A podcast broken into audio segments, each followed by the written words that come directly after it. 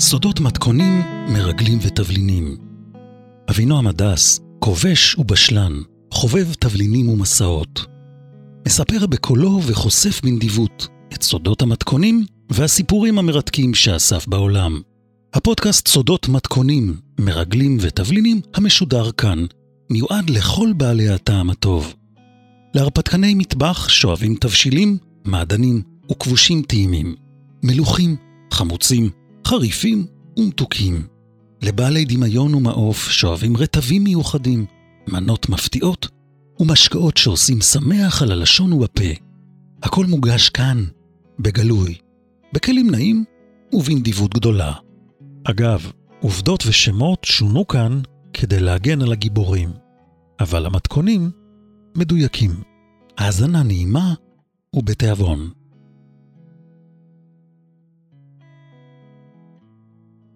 סיפור על uh, מרדף אחרי אדם, מה שנקרא באנגלית מנהאנט, על פגישה בלילה כפוי אחד, על הגשר השחור בפראג, וגם מתכון נפלא לרוטב של כופתאות בשר ובצל צ'כיות. אוקיי, לפני זה הבהרה, שמות, תאריכים ופרטים שונו כאן כמובן כדי להגן על הגיבורים, אבל המתכונים uh, מדויקים. ולפני שמתחילים, אני אשמח שתעשו עוקב, כן, לפני הכל פשוט תלחצו על הכפתור עוקב, וכך תוכלו לקבל עדכון על כל פעם שאני מעלה סיפור חדש, שזה פחות או יותר במדויק כל יום שישי. אוקיי, נתחיל. זה סיפור על מרדף אחרי אדם רע, מרדף אחרי מחבל שהיה רוצח שמבוקש בכמה מדינות, סיפור על פגישה מפחידה בלילה כפוי אחד על הגשר השחור בפראג, גשר קרל, על יריבות שהפכה לידידות, על סיבה מדוע אסור לשרוף קשרים. אה, נספר גם אה, איך העבר יכול לתרום לעתיד, נספר על סכנת חיים, על אויבים שהפכו לידידים, האם ידידות יכולה לנצח יריבות, מה הכוח של התבונה, ונגלה גם את המתכון, שהוא באמת נפלא, לרוטב של כופתאות בצק ובשר מטוגנות בסגנון צ'כי. אה, נתחיל במרדף. אני רואה שאתה מתעניין. קשוב, יושב מולי, אה? אוקיי. אתה יודע מצוין, ואני מכיר אותך היטב, שמרדף אחרי טרוריסט, אחרי רוצח, מצריך השקעה עצומה גם במשאבים וגם בכוח אדם. גם מצריך תחכום, ערמומיות, סבלנות ולפעמים גם אומץ. אבל כשהרוצח זוכה לאהדה מאיזה קהל מעריצים, המרדף אחריו קשה שבעתיים. כשהוא מוגן על ידי קהילה או ממשלה, המרדף הזה גם קשה וגם מאוד מאוד מסוכן, לרודפים. היה פעם עמית אחד למקצוע, ואתה יודע למי אני מתכוון, נכון? גבר אמיץ אחד עם שיער שיבה שופע, ועם צלקת קטנה ליד עין ימין, אתה זוכר? היה פנסיונר מקיסריה. נקרא לו נגיד חטא, לצורך זיהוי. זה די מצחיק. הוא דווקא היה צדיק גדול והיה רחוק גדול מחטא, אבל נקרא לו חטא. אם אתה מבין את משחק המילים, ברור שאתה מבין. אז אה, אוקיי, אז חטא הצדיק, חטא שכולם למדו ממנו, היו לו אמרות אה, כנף חכמות מאוד. אמרות שריצפו את הדרך עליה צעדו רבים לאורך הקריירה המסוכנת שלהם. אה, אתה יודע למי אני מתכוון. אני זוכר אותו אומר שככה, לפעמים העבר שלך חוזר אליך כדי לעזור לך בעתיד. הוא היה נוהג להגיד, סולם אי אפשר לטפס עליו כשהידיים בכיסים. הוא גם אמר, אסור לשרוף קשרים מאחוריך, כי אי אפשר לדעת מתי תיאלץ לחצות אותם שוב. הוא גם אמר שהדרך הנכונה במרדף היא לחשוב כמו הנרדף ולא כמו הרודף. הנרדף כשאתה, כשאתה רודף. הנרדף תמיד מחפש עוזרים ומקלט. כשאתה רודף, תמצא את העוזרים שמוכנים לעזור לו, ותמיד תמיד תמצא גם אותו. אז עכשיו, גם אתה וגם אתם, תדמיינו לעצמכם מרדף אחרי אדם אלים שנמלט ומסתתר היכן שהוא בעולם. אגב, ההסתתרות שלו היא לא ממש בריחה, ההסתתרות שלו לא נעשית מפחד. ההסתתרות שלו נעשית רק לצורך אחד, לצורך תכנון של המעשה הנורא הבא שהוא הולך לעשות. ובדרך כלל, זה פיגוע. נמשיך. יום אחד התקבלה איזו ידיעה, ידיעת זהב, היא התקבלה איפה שצריך, ולימדה שהמחבל הזה, האדם הזה, מתכנן פיגוע רצחני. כנראה שהיעד שלו ארגון יהודי או מוסד יהודי, כנראה במדינה במערב אירופה, או בבריטניה או בצרפת. מאחר והמרדף הוא נושא הסיפור, אז הנה כמה עובדות רק לצורך התמצאות. אוקיי? אוקיי. ארגוני מודיעין. ארגוני מודיעין, התפקיד שלהם, שלהם שמירה על ביטחונם והמדינה. לארגונים האלה בדרך כלל יש גם תפקיד נוסף, וזה שמירה על ביטחונם ושלומם של אנשים ומוסדות של המדינה המשרתים ועובדים ברחבי העולם. אתה יודע, נציגים, שליחים, שגרירויות. לארגונים האלה, את מי מגייסים? מגייסים נשים וגברים, נאמנים, כן, הנאמנות היא חשובה, נבונים בדרך כלל, יצירתיים, מסורים, ויש אומרים שחלקם אפילו עזי נפש, מה שנקרא אמיצים. האנשים האלה, כפי שאתם יודעים, פועלים ועובדים בחמש יבשות. והעבודה שלהם לסכל פעילות איבה של אויבי המדינה. הם עושים את העבודה הזאת באמצעות כלי שנקרא מודיעין. ואיזה סוגי מודיעין יש? זה קל. יש מודיעין אלקטרוני, יש מודיעין שנאסף ממקורות גלויים, זוכר את יחידת חצב כזאת, יש מודיעין אותות, שזה האזנה לאמצעי קשר ותקשורת, יש מודיעין חזותי, זה צילומי אוויר, לוויינים, ויש מודיעין אנושי, יומינט זה נקרא, יומינט. הפעלה של מרגלים שתולים, גיוס של סוכנים ומודיעין מקרב הצד השני, וכמובן, חקירות. יומינט זה מה שאנחנו אוהבים, נכון? אוקיי, עכשיו, אתה יודע שכדי לעצור אנשים רעים, מה צריך לעשות? כדי לעצור אנשים רעים, צריך למצוא אותם. כדי למצוא אותם צריך ללמוד על הדרך שבה הם פועלים. לא תלמד עליהם, לא תצליח לנצח אותם. כדי ללמוד על אנשים רעים, צריך לפגוש אותם. וכשהמרדף אינטנסיבי, אתה צריך לפגוש לפעמים הרבה אנשים רעים. וזה כידוע גם מפחיד וגם מסוכן. והכלי, הכלי יומינט, מודיעין אנושי, אוקיי. הסיפור שאנחנו דנים בו כעת הוא בדיוק כזה. הפעלה של מודיעין אנושי במלחמה נגד ארגון טרור. המשימה, מרדף אחרי אדם שיש לו דם על הידיים. טרוריסט רצחני. אדם שידע לשלב, לצערנו, יכולות לשקר בלי למצמץ, אכזריות וכישורי רצח משופרים. האדם הזה שדמו בראשו, בוא נגיד שקוראים לו, נגיד, כן, אברהים אבו בכר. האדם הזה בלט באכזריות שלו, לא בחר בשום אמצעי כדי להתקדם בארגון וכדי לבלוט. בכלל זה עסק בהטמנת מטעני חבלה ברכבת אזרחית, ירי על אוטובוס של ילדים, רצח נשים באתר מקודש, השלכת מטענים על חוגגים, ואפילו הטמנת מוקשים בשטחים חקלאיים. הגבר הזה היה איש חרוץ, אה? היה ממוצא סורי, ממוצע קומה, שיער כהה, עיניים כהות, והיה לו סימן היכר. כתוצאה ממשחק לא אחראי בנשק, האצבע המורה שלו ביד ימין הייתה חסרה. לידה, על גרף כף היד, כנראה בגלל איזה סוג של הומור מוזר או משהו, הוא קיקע לעצמו ציור קטן של ראש של תנין שהלוע שלו פעור. אוקיי, האיש הזה ביד ימין הייתה חסרה לו אצבע מורה, ועל כף גב היד הוא קעקע ראש של תנין שהלוע שלו פעור. זהו. עכשיו, אדם כזה שרודפים אחריו בכל העולם, חשוב לאפיין אותו, למצוא אותו ולנטרל אותו, מה שנקרא למצוא ולסכל. במקרה שלנו, הרשע הזה בחר להסתתר בתוך קהילה צפופה שמוכרת לו היטב, והוא חיפש קהילה של ערבים בייחוד ובייחוד סורים. להוציא אותו משם זה משימה עם סיכון גדול, ונכון. כדי ללמוד על אנשים רעים צריך לפגוש אותם. וכשהמרדף אינטנסיבי אתה צריך לפגוש הרבה אנשים רעים, וזה כידוע מסוכן ומפחיד. לפעמים, בשלב מסוים, יש עוד דרך, וזה, הדרך הזאת היא לשתול אנשים שלך בתוך הארגון. או שחלילה, חלילה, אתה צריך בעצמך להיכנס לשם. וזה כבר ממש לא מומלץ לבני אדם רגילים. שמע ממני, להיכנס לתוך ארגון מחבלים, לא מומלץ. אוקיי, אבל יש עוד דרך. והדרך היא, במקום לרוץ אחריו, אפשר לייצר עבורו פיתוי, פיתיון. לשלשל לכיוון שלו איזה ממתק, איזה תופין, כדי שהוא יגיע אליך. לזה איך קוראים? מלכודת דבש. סיפרנו על זה באחד הסיפורים הקודמים. אתה עושה לו מלכודת דבש, אתה מושך אותו אליך, ונותן לו מכה בראש. זו שיטה שאתה מכיר, נכון? אבל יש עוד דרך.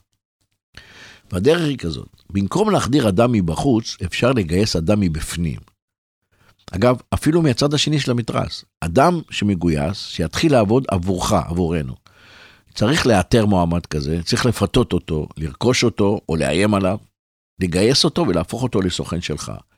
זאת פעולה מאוד מתוחכמת, מסוכנת, אך הרבה פחות מסוכנת מאשר להיכנס בעצמך לקן צרעות, זה, זה, זה ברור, נכון? אוקיי, כדי שהדרך הזאת תצליח, אתה צר... זקוק למה? כדי להפעיל סוכן. אתה זקוק ליצירתיות, לכושר המצאה, למקוריות, לדמיון, העזה, לכושר משחק ולמיומנות של מפעיל. אתה צריך שתהיה לך הבנה טובה מאוד באופי האדם. כשזה מצליח, הסוכן הזה, הנכס הזה, איתו אתה יכול לשנות את ההיסטוריה. שוב, זה מצריך יכולות ומיומנויות, מיומנויות הפעלה, אבל כידוע, יש בצד של הטובים אנשים טובים, שהמומחיות שלהם היא הפעלת סוכנים. נמשיך? נמשיך. אז הנה, עכשיו אתה כבר יודע על מה, על העבודה הזאת שהיא מרדף אחרי אדם מסוכן, ובמרדף הזה עשינו בדיוק את מה שלמדנו מהניסיון. כלומר, זוכר את האיש ההוא עם השיער הלבן? החכם, שלימד אותנו כל כך הרבה דברים. הוא לימד אותנו גם לשאול, במקביל לשאלה היכן האויב שלך מסתתר, תעבוד גם על השאלה מי מסתיר אותו ומי עוזר לו. זה מצמצם מאוד את מספר האפשרויות. מדוע? כי יש מיליון מקומות שבהם הוא יכול להסתתר, אבל להסתיר אותו יהיו מוכנים רק בודדים. למה? קודם כל בגלל המידור. בן אדם שמסתדר, מסתתר, דואג למידור, שלא ידעו. כמה שפחות אנשים יותר טוב. ובצד שני, יש גם סכנה ופחד, כשאתה מסתיר מישהו שמחפשים אחריו, כשימצאו אותו, ימצאו גם אותך. אתה לא רוצה לחטוף. אז מה למדנו עד עכשיו? שאם אני מצליח למצוא את האנשים שעוזרים למסתתר, שמחביאים אותו, יש סיכוי שאני מוצא גם אותו, את הרשע המתוחכם הזה, שצריך לעצור אותו מהר. כלומר, צריך לסכל, למצוא, ובום בום טראח, זיכרונו לברכה. גדולי החוקרים מלמדים שכשאתה מבקש להתחבא, אל תחשוב מה המקום הכי טוב להתחבא. תחשוב היכן הרודף אחריי יחפש, ושם אל תסתתר. מודיעין זה הכל עניין של קצה חוט. ארכימדס אמר, כפי שאתה זוכר, תנו לי נקודת משען ואזיז את העולם. ובפרפרזה על ארכימדס, אני אומר, במודיעין, תן לי קצה חוט ואני מושך. פורם להם את כל הסוודר, משאיר אותם רועדים מקור. אוקיי, קור, חורף. חורף, אחרי הכל, קר. אז בואו נמשיך. לפני הרבה שנים, כשהטלפון היה מכשיר שיש לו חוט שמחבר אותו לקיר, הוא היה שחור והייתה עליו חוגה עגולה, אז, בימים ההם, מסכים היו רק בבתי קולנוע. התמונות, כפי שאתה זוכר, היו מודפסות אז על נייר. וארכיונים, זה לא היה ענן, זה היה מדפים עם קופסאות מקרטון וקלסרים מלאים דפי נייר. אז בערך בשנים ההן, תדמיין מצב שאנחנו מחפשים קצה חוט. בשביל למצוא קצה חוט, אני נוסע לאירופה בשליחות. אין לי צוות גיבוי, איפה אני? בצ'כיה. שם הדיוק באיזה עיר? פראג. הלילה ההוא קור אימים, לילה קר מאוד. אני בשליחות בפראג, אני מאוד מתוח, מכיר בחשיבות העצומה של המשימה הזאת. שמע, בפגישה אחת עם מקור אחד, עם נכס אחד, המידע שאתה יכול לקבל מאדם אחד יכול להציל את החיים של עשרות ואולי מאות אנשים. אוקיי, אני ממשיך. בפראג אני צריך למצוא אדם ולפגוש אדם שייתכן והוא יכול לתת את קצה החוט הזה שאנחנו מחפשים. בשביל למצוא את מי? את אדון אברהים. אין לי שום ביטחון שזה יקרה, זה תלוי בו, קודם כל, ותלוי גם ביכולת שלי להתחבר אליו מהר, להתיידד איתו, אולי אפילו לגייס אותו, לגרום לו לעבוד בשבילנו, לעזור לו, גם אם זה נגד הארגון שבו הוא חבר, או נגד החברים שלו. עכשיו תדמיינו לעצמכם שני אנשים שלא מכירים אחד את השני, שברור להם שכל אחד מהם מגיע מאיזשהו מחנה שיש לו אינטרסים, לפעמים מתחרים, ושני מתחרים שנאלצים שלא מרצונם להיפגש בדחיפות בלילה חורפי, בחשיכה, על הגשר השחור בפראג, גשר קרל.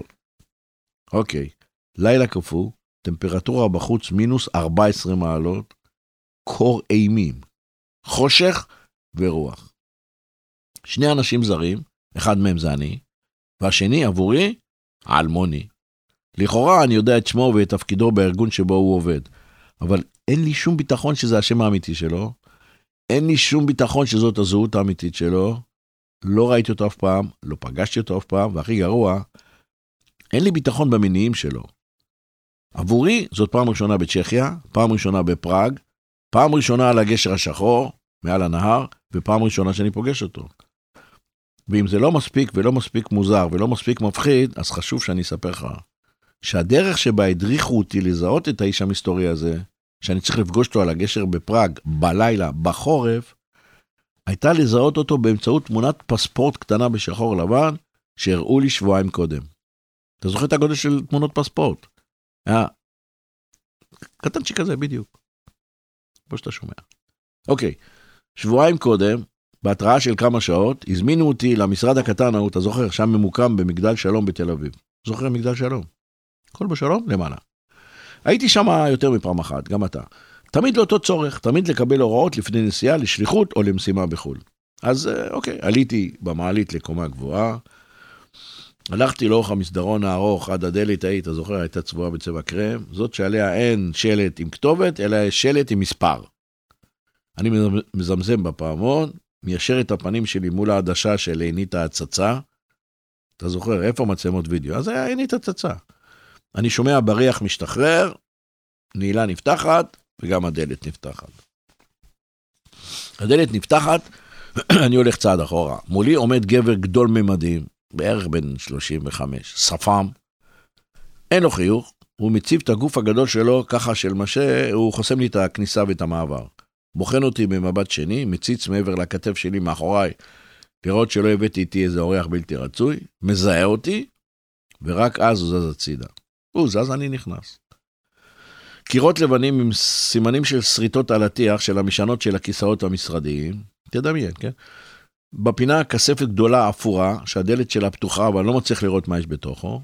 בפינה השנייה, מול הכספת, רחוקה ממני, ממש ליד צ'ק החשמלי בקיר, ניצב שולחן מכוסה בניילון עבה, עליו יש מין מחם גדול כזה, עם שתי מנורות אדומה וירוקה. קופסה גדולה של נס קפה, צנצנת ריבה בלי מכסה, שהיא מלואה, מלאה בסוכר לבן, ותקועה בכפית, ובצד יש כמה כפיות מתכת, ויש פלסטיק גדול מלא עוגיות העגולות האלה, עבדי. אני מרים את העיניים, מולי על הקיר יש שם פוסטר של אישה צעירה שמסמנת ככה, תהיו בשקט, שהאצבע שלה ניצבת מול השפתיים, ועל זה, ומעליה יש כותרת, זכור האויב מאזין. אתה זוכר את הצילום הזה? ומישהו הוסיף בעת עוד שורה, פתח מירכאות, רק דגים שפותחים את הפה נתפסים בחכה, סגור מירכאות. משפט גאוני. במשרד הקטן הזה מקבלים את פניי שני אנשים שיש להם רק שם פרטי, אחד מסמן לי ביד שמאל פתוחה על הכיסא, שב. אני מתיישב. המבוגר מביניהם מסתובב, הוא יושב על כיסא מזכירה כזה, הוא מסתובב עם הכיסא לכספת ומוציא מהכספת הפתוחה מעטפה חומה מאוד עבה. הוא מנער ממנה מעטפה יותר דקה, מנער מתוך המעטפה יותר דקה קלסר כחול דק עם שני פסים אדומים, שנראה שיש בו כמה דפים בנייר. הוא מביט אל האיש השני, שנראה לי או מעורער או עייף, לא יודע. המעורער מהנהן לו בראש כאילו נותן לו אישור, והמבוגר מדפדף, שולף מתוך הקלסר הכחלחל דף שמחובר עליו בעטיו תצלום קטן. הוא מראה לי את התצלום, זה תצלום קטן משחור לבן, השוליים שלו משוננים, הצילום, האמת, לא לגמרי חד, זה גבר בז'קט כהה ועניבה מאוד משעממת, הוא בערך בן 50, ככה נראה לי.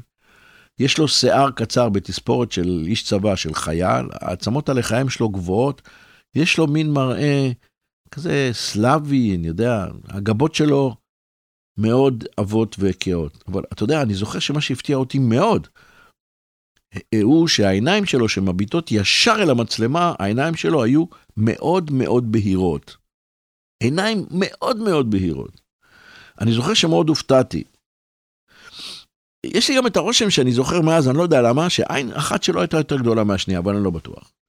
המבוגר מחכה קצת אה, עד שאני מסתכל על התמונה, כמה שניות, ואז הוא מציע לי שאני אזכור את הפרצוף של האיש הזה. הוא גם מוסיף, כאילו בעצב הוא אומר לי, שהצילום הזה נעשה כנראה לפני חמש שנים, ויש סיכוי שהאיש הזה כבר הזדקן, ואולי הוא נראה טיפה קצת אחרת. טוב, אז אני שואל אותו אם אפשר לקבל עותק של הצילום, והוא נוחר לי בבוז, בתגובה כזאת, כאילו ביקשתי ממנו הלוואה של רבע מיליון דולר מהכיס הפרטי שלו.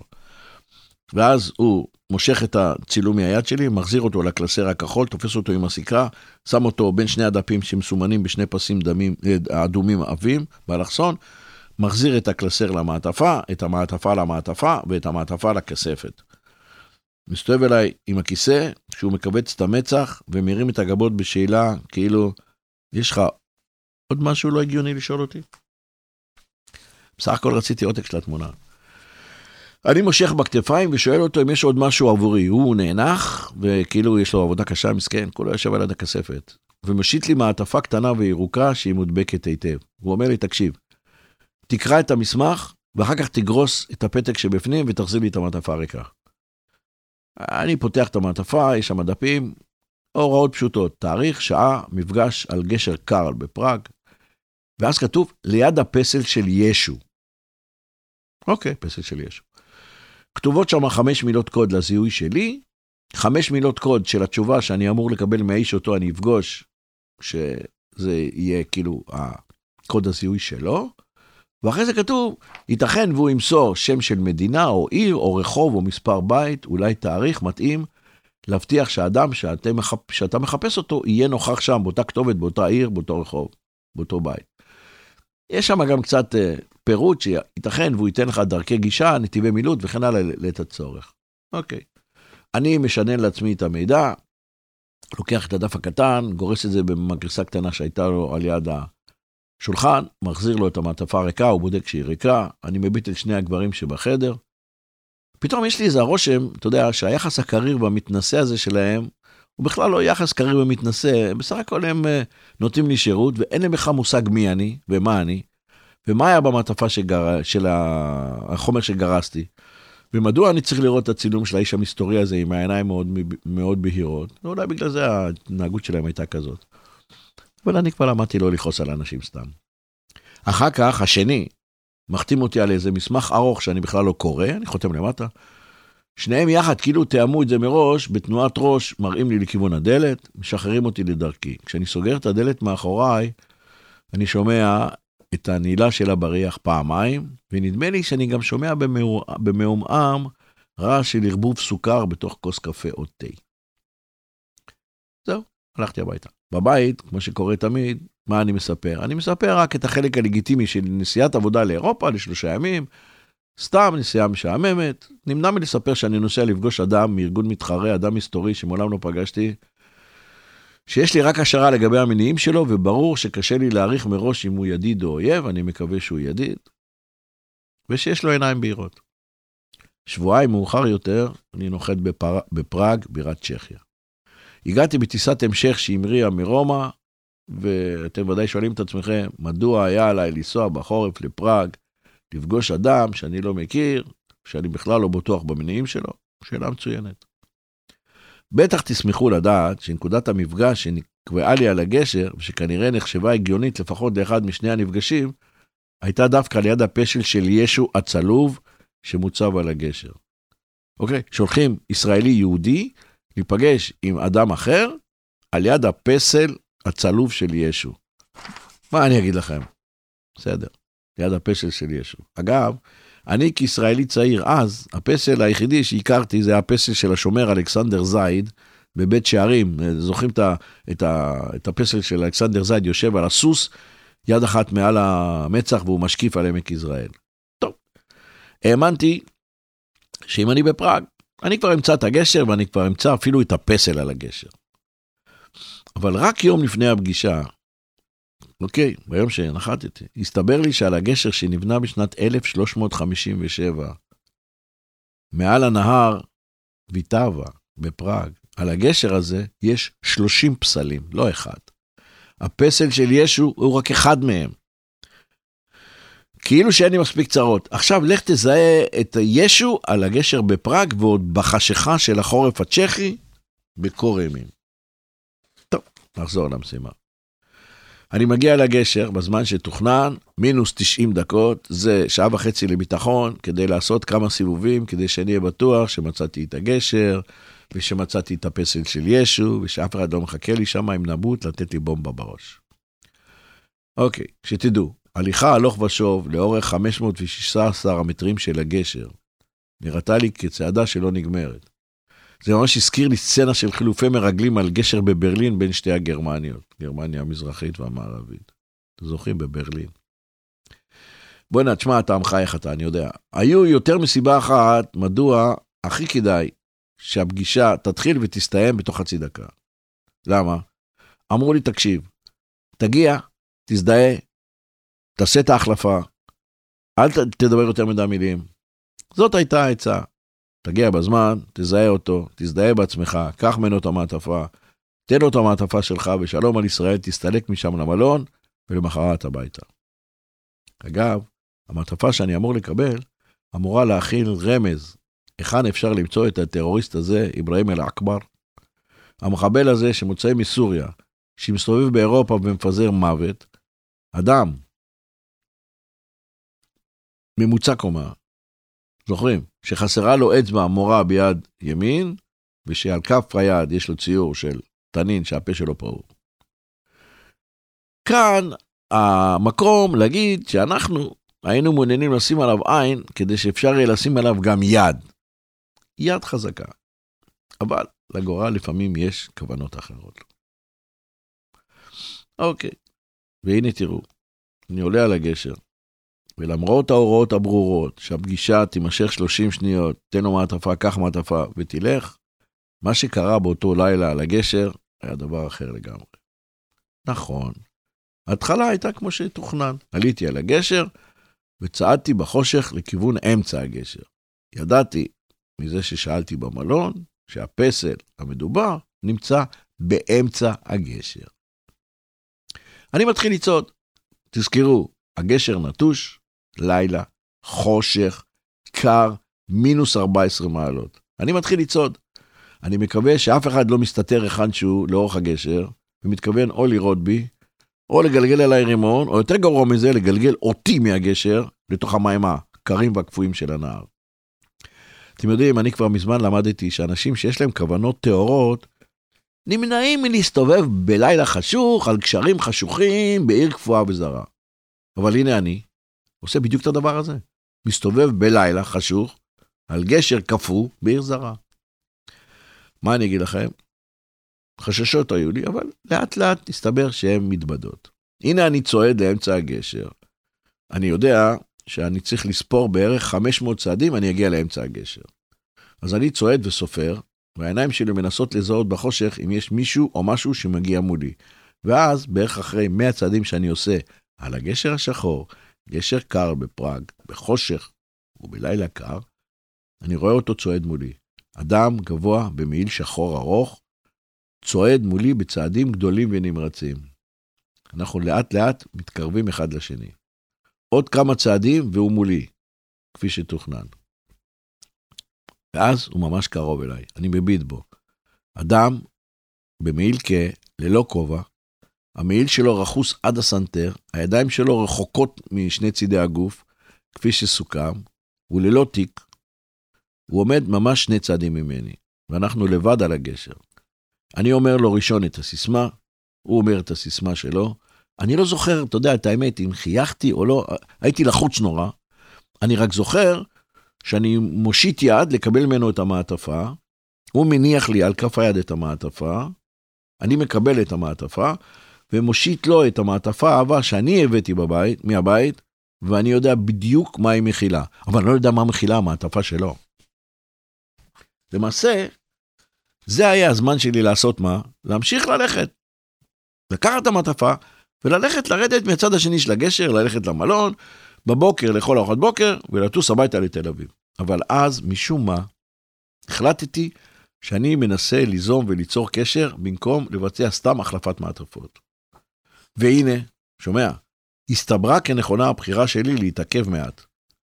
הסתברה כנכונה הבחירה שלי, למרות ההוראות ולמרות הקור, ההחלטה שלי באותו רגע לנסות וליזום קשר ארוך, הסתבר שזאת החלטה טובה. אז כשאני עומד שם, לידו, על הגשר הקפוא, במקום להתחיל ללכת, הרמתי את העיניים, הבטתי בו, הסרתי את הכפפה מיד ימין, והושטתי לו יד ללחיצה. הוא היה מאוד מופתע, מאוד מופתע, לא ציפה, אבל הוא עשה בדיוק כמוני, הוריד את הכפפה והושיט לי יד. ובעוד אנחנו לוחצים ידיים, התכופפתי קצת אליו ואמרתי לו בשקט באנגלית כמה משפטים קצרים בקשר לקור ולחושך, בקשר לעובדה ששנינו עומדים לבד על הגשר, ולמרות החשאיות, אנחנו על גשר גדול, בולטים כמו שני מגדלורים בחשיכה. אמרתי לו שכנראה שאלה שתכננו לנו את הפגישה, מעולם לא עבדו עבודת שטח, אף פעם לא ביצעו בעצמם החלפה על גשר חשוך בלילה קר במדינה זרה. הוא הקשיב לי, נשען קדימה עם הגוף, יכולתי לשמוע שהוא מתחיל לגחך גיחוך ארוך בהסכמה, ויכולתי גם לראות את השיניים שלו כשהוא חייך. שמעתי שהוא נושף, אתה יודע, דרך האף, ככה, זה הצחיק אותו. את האיש הגבוה הזה שעמד מולי. ואז, זה נתן לי ביטחון, כי ראיתי שהוא מגיב יפה. אמרתי לו שזה הביקור הראשון שלי בעיר, ושאני מקווה שכשאני אמצא בחושך את הדרך חזרה למלון, שאני לא אלך לאיבוד בפראג. הוא אמר לי משהו דומה, שגם לו זאת הפעם הראשונה שהוא מבקר בפראג, והרגשתי שהשיחה, אתה יודע, מגששת. זה כמו יד שמושטת לפתיחת דלת, זה דמה לאיזה ניסיון של הטלת עוגן. הייתה המתנה והקשבה, עמדנו שם בחושך, שכם אל שכם, סוג של שיתוף וחיבור של שני עמיתים למקצוע. אתה יודע מה, תשמע, כנראה שהתקשורת הבין-אישית, שפת הגוף, כנראה המצב, החושך, זה יצר פתח לאפשרות של התיידדות זהירה. אני שמתי לב שהמבטא שלו מאוד צרפתי ומאוד כבד, הוא מתנגן כזה. ואז אמרתי, צרפתי, לילה. הצעתי שנלך ליחד, ביחד לשתות איזה כוסית באחד הברים שמעבר לנהר, אמרתי לו, נמצא בטח משהו פתוח. הוא מיד הסכים. שמע, שעה יותר מאוחר, ישבנו, שני גברים במעילים קהים, במסעדה קטנה, ברחוב אחד צר שהתחיל ממש מתחת לגשר, ואכלנו רג'סקה. אתה יודע מה זה רג'סקה? זה תבשיל מקומי של כופתאות צ'כיות מטוגנות עם בצל ובשר, מכוסות ברוטב סמיר של עגבניות, ושתינו ביחד בירה צ'כית שחורה בטמפרטורת החדר, שמזגו לנו ישר מהחבית. עכשיו שמע, כאן אולי הזמן והמקום לציין שהגבר השני, כפי שהיה ברור לך כבר, הוא צרפתי. הוא דיבר אנגלית איטית ורצוצה. היו לו פאות לחיים ארוכות בסגנון, אתה יודע, של המאה ה-16 כזה. ואתה יודע מה היה מוזר? זה מאוד התאים לו, הלם אותו. מאוד התאים לו לפנים הארוכים שלו, ואי אפשר היה להתעלם מהעיניים הבהירות מאוד מאוד שלו, שהביטו בי מדי פעם בסקרנות גדולה. אתה יודע, אני אגיד לך משהו, זה נורא מעניין, כי כששמתי לב אליו, כשהוא הלך מולי על הגשר, ההרגשה הראשונה שלי הייתה, כשראיתי אותו שהולך, שהוא נראה כאילו הוא לובש מדים. הייתה לו איזה מין יציבה של איש צבא בכיר. אתה מכיר את ההליכה הזאת? כמו הליכה של אדם שיודע שכולם מסתכלים עליו כשהוא צועד. אדם שאתה יודע, יש לו על המדים סמלים, קצונה או תפקיד בכיר. זה אדם שיש לו על הכתפיים דרגות בכירות, או יש לו איזה כנפיים על החזה.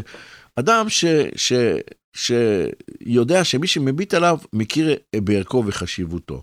זה מה שעלה בדעתי כשראיתי אותו הולך. ועכשיו, כשאנחנו אוכלים את הכופתאות, ככה בין, בין לביס, בין ביס לביס, אני אומר לו, אתה יודע, אתה נראה לי כמו קברניט של אונייה. והוא חייך. להפתעתי, תוך כדי שאנחנו לועסים את הכופתאות, הוא לא הפסיק לדבר. נראה לי שהיה לו סוג של צורך או להתוודות או להכיר. אמר לי, נכון, קלעת למטרה, אני באמת אדם שאוהב מאוד את הים, מעל המים ומתחת למים. מתחת למים, הבנתי מה עובד.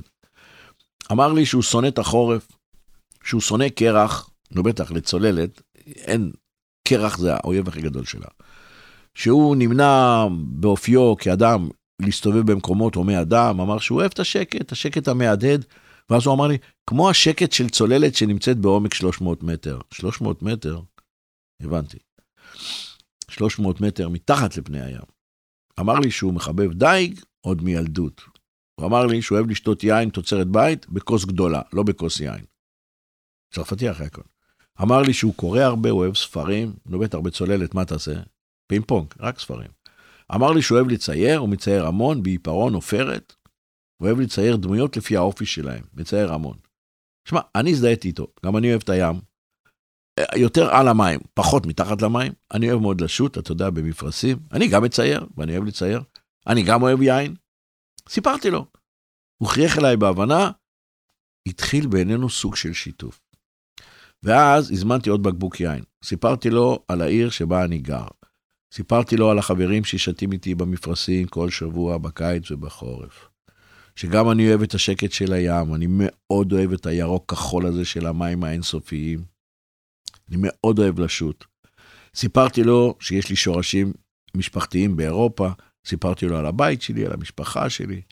אתה יודע מה, כמו שהוא היה צריך את הסוג הזה אה, של הבן אדם שיוכל לדבר אליו, כאילו להתוודות, גם אני הייתי צריך את זה. והתחילה איזה סוג של ידידות. לא יודע להסביר, יודע רק לתאר. זה מה שקרה. אני מספר לו, הוא מקשיב, שותה יין אדום ומקשיב, שותה יין אדום ומקשיב. בוא'נה, לא רק הוא פטפט הרבה, גם אני פטפטתי הרבה.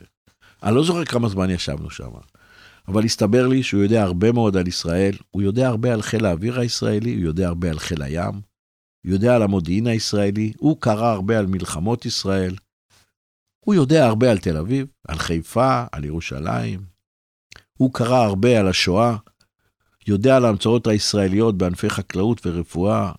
נשמע שהוא מעריץ את המקוריות של הישראלים, את המאבק של ישראל לעצמאות. שמע, שמעתי בקול שלו הרבה מאוד אהדה. ושמעתי לאורך כל המשפטים אין סוף רמזים. הוא כל הזמן רמז לי שהוא מנסה לעזור לישראל, שהוא יכול, שהוא משרת באיזה ארגון שכנראה מגיע לעיניו מידע חשוב מאוד שיכול לעזור לישראלים במלחמה שלהם נגד הטרור הערבי. וכשהוא אמר טרור ערבי, הוא אמר שהוא סולד ממנו. הוא אמר שהטרור הערבי זה טרור שפוגע בעיקר בחפים מפשע. ממש יכולתי לשמוע את הסלידה בכל פעם שהוא אמר את המילה טרור, והכל במבטא הצרפתי הכבד שלו. הבנתי מדוע הוא בחר, או מדוע הוא נבחר, להעביר את המידע הזה שאמור להסגיר לידינו את המחבל המסתתר הזה, אברהים אבו בכר, שלא בטוח שזה השם האמיתי שלו. שמע, באותו רגע החלטתי להישמע לאינטואיציה שלי. החלטתי לנסות לקרב אותו אליי, אלינו, כן? נכון שיכולתי לנחש באיזה ארגון הוא שייך, הצרפתי הצולל הזה, אבל ידעתי שכדאי לנסות ולהיות בטוח. אז התכופפתי אליו קרוב, וממש לתוך האוזן אמרתי לו, שדרות מורטיה 141. רציתי לראות איך הוא מגיב. אגב, מה זה הכתובת הזאת? זה כתובת מטה שירות הריגול הנגדי הצרפתי, DJSA.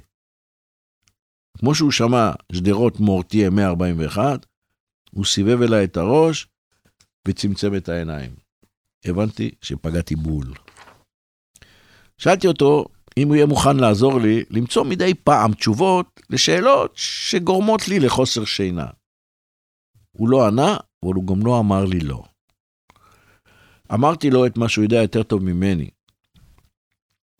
שכל עבודת פסיפס עוסקת בחלקים קטנים. פרטי מידע שמצטברים, פרטי תמונה שמסתדרים אחד ליד השני ויוצרים תמונה שלמה. ככה זה מודיעין, פרטים קטנים שמרכיבים תמונה גדולה ושלמה. שמע, הוא הקשיב לי בדממה. העיניים הבהירות שלו מביטות אליי בלי שהוא ממצמץ. ואז הוא הרים את הכוס הגדולה ולגם את היין עד הטיפה האחרונה. זה נראה לי שהוא עושה איתי לחיים, רק הוא שתה. ואז הוא הניח את הכוס על השולחן, פתח מול הפנים שלי את כף היד שלו כשהחלק הפתוח כלפי מעלה, וביקש שאני אחזיר לו את המעטפה שהוא מסר לי על הגשר. הוצאתי את המעטפה מהכיס של הז'קט, נתתי לו. הוא פתח אותה, הוציא את הדף הגדול שבפנים, שהיה מקופל, לא יודע, לשמונה פעמים, פתח את הדף, הפך אותו, שלף מכיס פנימי של הז'קט עט והתחיל לכתוב. וכשהוא כתב, הוא הניח את הדף ככה שאני אוכל לעקוב אחרי הכתיבה שלו. תשמע, אני הייתי בהלם, התדהמה שלי הייתה עצומה. הוא התחיל לכתוב על הדף פירוט של שמות של אנשי צבא ואנשי קשר מהממשל במדינה שלו, שמסייעים לטרור הערבי במימון ובנשק. פירט כל מיני מקרים מסוימים שעל חלק מהם ידעתי. פירט כתובות של בתי מסתור שמסתירים טרוריסטים ערבים כשהם באים אה, לצרפת. שמות של אוניות שמובילות נשק לארגוני מחבלים. שמות של בנקאים שעוסקים בתשלומים למימון טרור.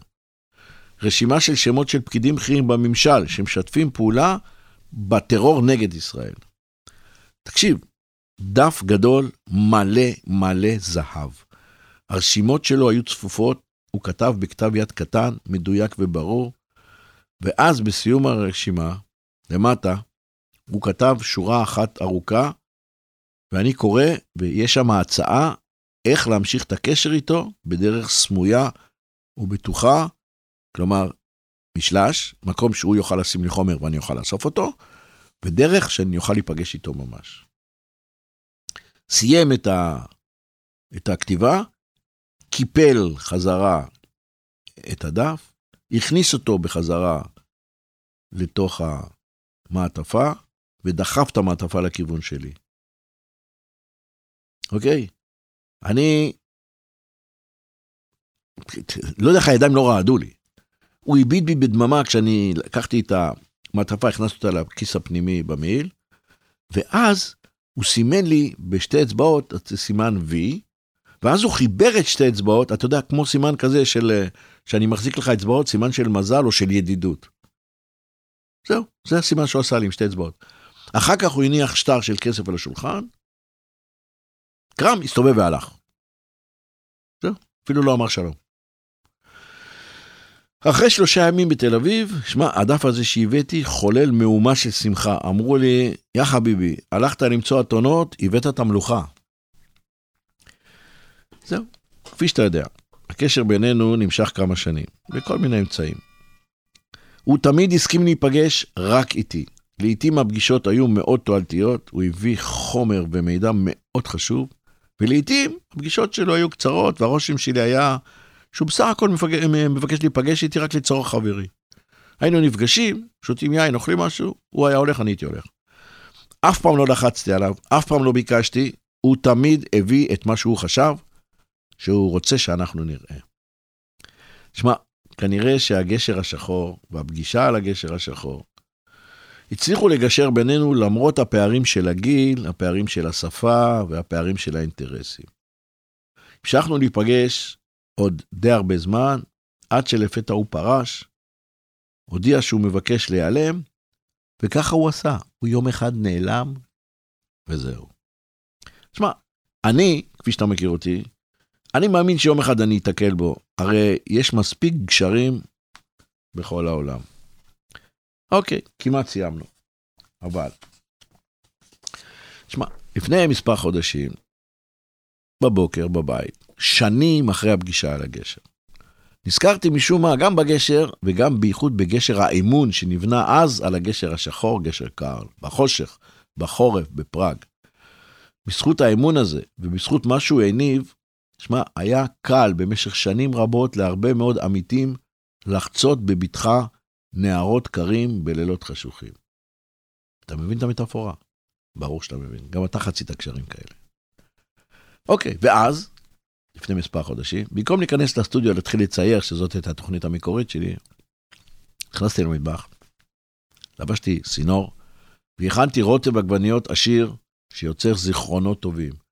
כמו הרוטב שכיסה את הכופתאות הצ'כיות אז, בלילה הקר ההוא בפראג. מצרכים והכנה. אוקיי. חצי בצל, קוצץ. שתי עגבניות, קוצץ. גזר מקולף, חותך לקוביות, ושן של שום. מניח הכל בסיר לרוטב, זה או סיר נחושת, או סיר עם תחתית עבה. שם כף או שתיים שמן, 200 גרם רסק עגבניות, קצת מלח, פפריקה מתוקה ופפריקה חריפה. פפריקה חריפה, אתה יודע, אני מכין מפלפלים שאני מייבש וטוחן. מוסיף כפית סוכר, מיץ מחצי לימון, מדליק את האש. מתחיל לדרדס את כל החומרים, זה מתקרמל מהחום, ולא נותן לזה להישרף, ומוסיף שתיים או שלוש כוסות מים, תלוי במידת הדביקות של הרוטב שיש. ואז אני מביא את זה לרתיחה, ומעביר לאש קטנה לבשל.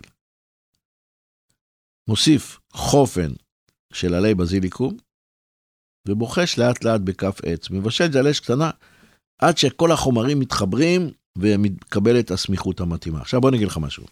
הכיף הכי גדול שלי, כשאני מכין רטבים, זה לטעום כל כמה דקות בכפית את הרוטב הלוהט, תרתי משמע הלוהט, כי זה עם פלפל חריף. זה שזה מתבשל. אני טועם ומבסוט. עכשיו, כל כמה רגעים אתה משתנה, נעשה עוד יותר מתוק, עוד יותר חמצמץ, עוד יותר טעים, הרסק עגבניות, מתקרמל, יחד עם הבצל, יחד עם הגזר, עם השום, סבבי. ואתה יודע מה אני אומר לעצמי כשאני טועם? שמע, תמיד אני אומר את אותו דבר, אני אומר לעצמי, וואי, וואי, וואי, אבינועם, כמה שזה טעים. אם הייתה לך מסעדה, הייתי אוכל אצלך כל יום. זה תמיד אני אומר. אחרי זה, אני אה, מוציא את הרוטב מהסיר לצלחת, מניח על הרוטב שלוש כופתאות בצק שממולאות בבצל ובבשר שטיגנתי קודם בסגנון הצ'כי. על הרוטב, כן? מוסיף בצד שלוש טבעות אבות של חציל שכיסיתי במלח, בקמח, סליחה, ואחר כך טבלתי בביצה טרופה וטיגנתי בשמן עמוק כמו שניצלים עגולים. ואז חותך חתיכה מהכופתאה, חתיכה מהחציל, מביא ויש על הרוטב, ואוכל לאט ומהרהר בעבר. שמע, הרוטב הזה והריח של הרוטב הזה מטיל אותי 35-40 שנה אחורה. ואני שואל את עצמי, מה למדתי מאז? אז הנה, רוטב עגבניות סמיך וטעים שמעורר זיכרונות, הזדמנות שניצלתי כדי להתיידד ולתועלת רבת שנים, וגשרים שאסור לשרוף אותם, כי אף פעם אתה לא יודע מתי צריך לחצות אותם שוב. העבר חוזר ומבטיח לעשות את העתיד יותר מוצלח. עכשיו, נראה לך שסיימנו? לא סיימנו. שמע את הסיום, זה הסיום. יש לי עוד משהו לספר לך. זאת התוספת. מספר שבועות אחרי שחזרתי מהנסיעה ההיא לגשר השחור, גשר קר בפראג, כך לפי מקורות זרים. פורסם בעיתון צרפתי שנקרא למונט, שיוצא לאור בפריז. סופר שם בכתבה שהייתה שרפה בספינת מסע שעגנה בקצה המזח הצפוני של נמר מרסיי. השרפה גרמה לסדרה של פיצוצים בספינה הקטנה. כנראה בגלל תחמושת שהייתה שם, או בגלל הימצאות של חומרי נפץ. המשטרה שבדקה את הזירה לא הצליחה להגיע למסקנה ברורה, בגלל שהשרפה הייתה גדולה וחזקה. לכן, סיפרו שהשרפה שפרצה בלילה החשוך, הסגרי והקר, היא פרצה מסיבה לא ברורה. ייתכן והיה זה בגלל קצר חשמלי, שזו סיבה די מקובלת לשרפות, אם כי זה הרבה פחות מתאים לאונייה, אתה יודע. אבל לך תדע. מה עוד היה כתוב בכתבה? שהשרפה והפיצוצים הביאו למותם של שני אזרחים סורים שהיו בספינה באותה עת. למרות שהאונייה הייתה רשומה תחת דגל סורי, ולפי הרישומים בנמל היא הייתה בבעלות חברה לבנונית, אף אחד לא הגיע לדרוש את הגופות, ולפח... ולפיכך אף אחד גם לא וידא את זיהוי ההרוגים. זה לקח כמה שבועות, אף אחד לא בא לדרוש. לא את האונייה השרופה ולא את הגופות. רק מאוחר יותר, בערך 20 יום אחרי השרפה, הופיעה ידיעה קטנה נוספת בעיתון למונט, והיה כתוב שם ככה, אחד ההרוגים, גופתו זוהתה, כנראה, כך חושבים במשטרה, כנראה שזה היה אדם שהיה מבוקש על ידי משטרת צרפת בחשד שעסק בטרור נגד מוסדות יהודיים בצרפת. מה היה כתוב בידיעה הקטנה הזאת? נמסר שההרוג היה גבר ממוצע קומה, כנראה בעל שיער כהה ועיניים כהות, עובדה שהיה קשה לוודא אותה בגלל שהוא היה שרוף. אבל פרט אחד היה ברור ועזר לזיהוי. להרוג הייתה חסרה אצבע מורה ביד ימין, ועל גבי גב כף היד היה לו קעקוע מוזר כזה של ראש תנין, שהלוע שלו פעור. אז הנה, סיפור על פגישה לילית בלילה קפוא אחד על הגשר השחור, סיפור על התיידדות לשנים רבות, ועל רוטב אדום ועסיסי לכופתאות בצל צ'כיות מטוגנות. תנסו גם, ותודה על ההאזנה.